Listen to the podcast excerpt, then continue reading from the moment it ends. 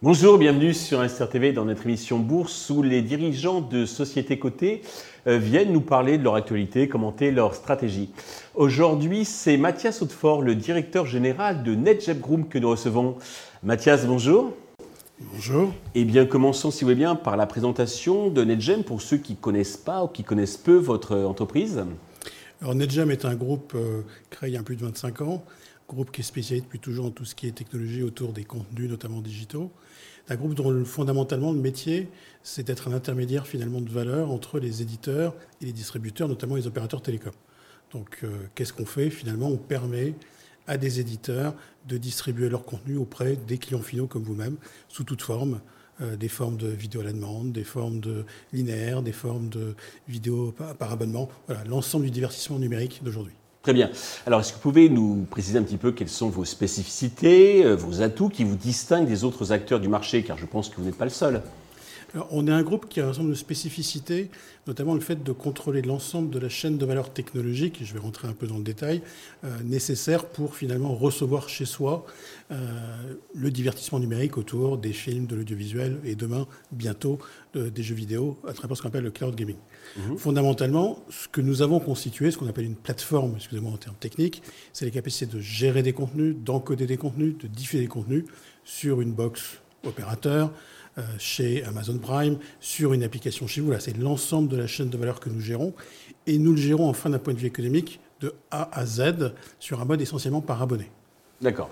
Alors, vous venez d'annoncer deux événements. Donc, d'abord, le rachat de deux sociétés et l'entrée au capital par le truchement donc, d'un placement privé de 5 millions d'euros, je crois, deux acteurs de actionnaires de référence. C'est bien ça? Alors, absolument. Juste avant de rentrer dans ce détail, nous sortons de 2 années de belle croissance.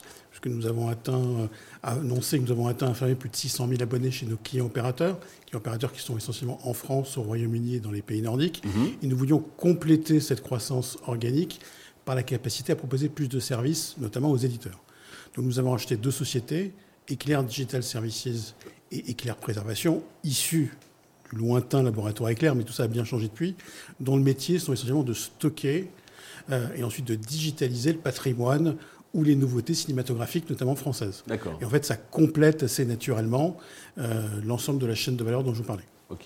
Ce sont des sociétés rentables qui existent depuis longtemps, que nous avons achetées à un prix que nous considérons comme tout à fait convenable et acceptable.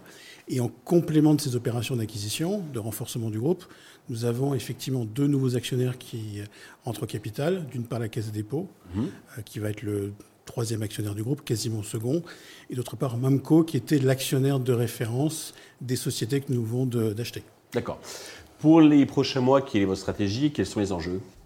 Alors, nous avons fondamentalement une entreprise qui est une entreprise qui cherche la croissance sur le divertissement numérique. Nous voulons en organique, en externe, en organique avant tout. Une entreprise qui fait assez peu d'acquisitions historiquement. Là, on l'a fait parce qu'on est sain, parce qu'on se porte bien et qu'on veut accélérer l'acquisition.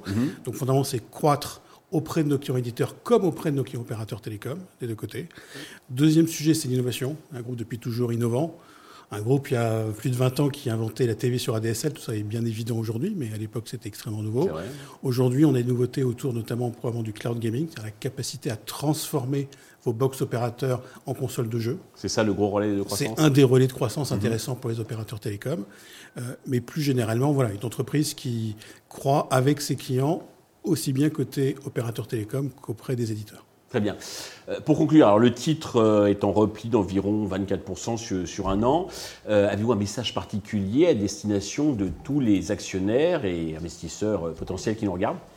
Alors, nous sommes un titre et une société qui fondamentalement a quelques éléments forts. Le premier, c'est, je crois, participer à la croissance du monde passionnant du digital et du numérique autour du contenu et des nouveautés de demain.